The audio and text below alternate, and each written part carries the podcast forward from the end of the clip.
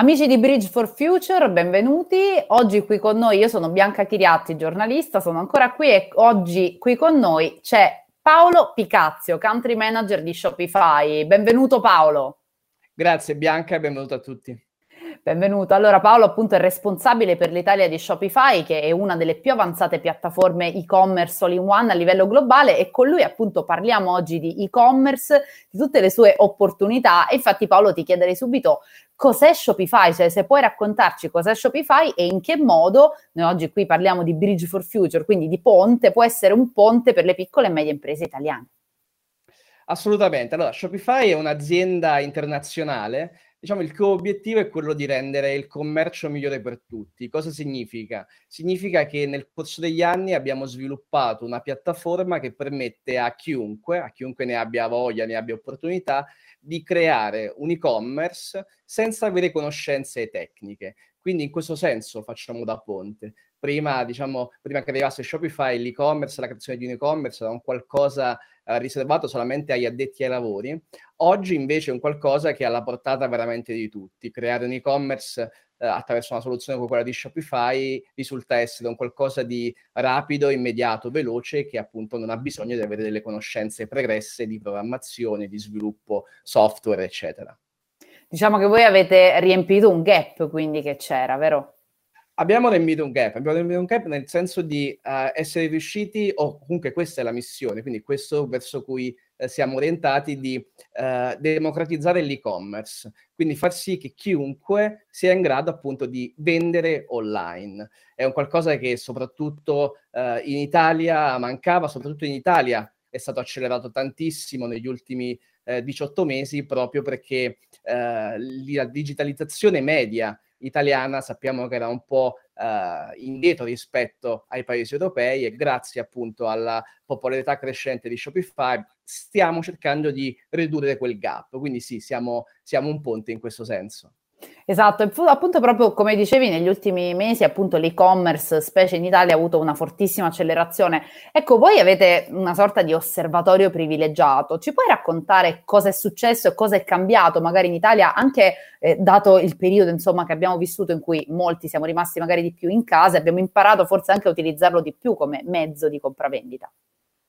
Assolutamente. Quello che è successo l'anno scorso è stato eh, eccezionale in positivo per quanto riguarda l'e-commerce, per quanto riguarda le vendite online. Sappiamo che in tantissimi, insomma, si sono approcciati a questo mondo come consumatori, quindi acquistando eh, online dai grandi siti, ma anche dai piccoli commercianti che poi sono il tessuto eh, vero dell'economia eh, italiana e quello che abbiamo notato noi è stata un'accelerazione incredibile non solo per quanto riguarda i consumatori ma anche per quanto riguarda eh, i venditori. Eh, quindi le realtà, gli imprenditori che magari avevano eh, che hanno la loro attività principalmente offline, quindi il classico negozio di quartiere, la classica bottega di quartiere, che hanno iniziato eh, gioco forza a guardare all'online come un canale eh, prima di sopravvivenza, ma poi dopo di accelerazione, perché poi la cosa interessante è che tutte quelle realtà, grandissima parte di quelle realtà che sono andate online, che hanno iniziato a vendere online, tantissimi di quegli imprenditori che appunto hanno scoperto le potenzialità dell'e-commerce, ancora oggi eh, vendono online. Eh, noi abbiamo notato questo avvenire diciamo su scala eh, nazionale, quindi non un qualcosa che è accaduto solamente in certe regioni d'Italia, anzi che è accaduto soprattutto al sud, perché poi insomma quello che è eh, un po' il tessuto anche dei merchant, dei negozi online che sono su Shopify, magari prima di febbraio del 2020 era un qualcosa molto incentrato nel nord Italia, nel nord-est Italia, quello che è successo è che eh, si è democratizzato anche in questo senso, quindi tantissimi imprenditori del sud Italia, tantissimi imprenditori anche del centro Italia sono andati online e oggi diciamo che più o meno la base merchant di Shopify eh, è distribuita più o meno equamente su tutto il territorio nazionale. Parliamo di, eh, di piccole e medie imprese, parliamo di eh, realtà anche grandi, grandi brand, alla fine sulla piattaforma di Shopify, diciamo, ben, è diciamo, la tecnologia che sta dietro a tanti e-commerce che uh, utilizziamo quotidianamente. Quindi questo è anche un po' uh, il plus di Shopify. È una tecnologia che sta alle spalle dell'imprenditore. Quindi pensiamo a brand come, eh, come Alessi, per esempio, grandi brand come Alessi o come eh, anche Olivieri 1882, che è una pasticceria del nord Italia. Ci sono realtà piccole, pensiamo a uh, Tista, che è una pescheria eh, siciliana, o pensiamo ancora alla Cosentina, quindi alla realtà calabrese. C'è un mix davvero estremamente variegato dal piccolo imprenditore alla grande impresa che l'anno scorso appunto hanno eh, capito l'importanza eh, del canale dell'e-commerce e hanno iniziato a la prima volta e ancora oggi continuano a farlo. Che bello, poi i dati sono sempre molto interessanti e infatti uno dei trendy topic del momento è proprio quello del social commerce. In che modo le piccole e medie imprese devono adeguarsi insomma, a questa tendenza? Guarda Bianca, noi abbiamo condotto come ogni anno una ricerca che si chiama uh, Future of Commerce, che dà un po' i trend e analizza un po' quelli che sono i dati che, uh, di vendita e di acquisto sulla nostra piattaforma, mischiati comunque a sondaggi che effettuiamo sulla base uh, merchant, quindi quegli imprenditori che utilizzano Shopify come piattaforma. Quello che ti posso dire è che, insomma, incrociando un po' questi dati, eh, e soprattutto la parte del sondaggio abbiamo visto che il 50% dei giovani consumatori, quindi millennials eh, e anche più giovani, acquistano da brand indipendenti dopo averli scoperti eh, sui social e, e, che gran parte di, questi, eh, di questo 54% non solo scopre il brand attraverso il social, ma poi compra anche direttamente sui social. Sappiamo che oggi piattaforme come Instagram Shopping o come anche TikTok, che ha lanciato da poco anche la, la parte shopping, permettono una transazione a avvenire sulla piattaforma e soprattutto i giovani già stanno approfittando di questo nuovo, di questo nuovo trend. Quindi eh, la parte di social commerce è un qualcosa che eh, più passa il tempo, più diventa fondamentale, eh, sia i giovani sia i meno giovani scoprono prodotti, scoprono servizi attraverso i social media, quindi è normale che sia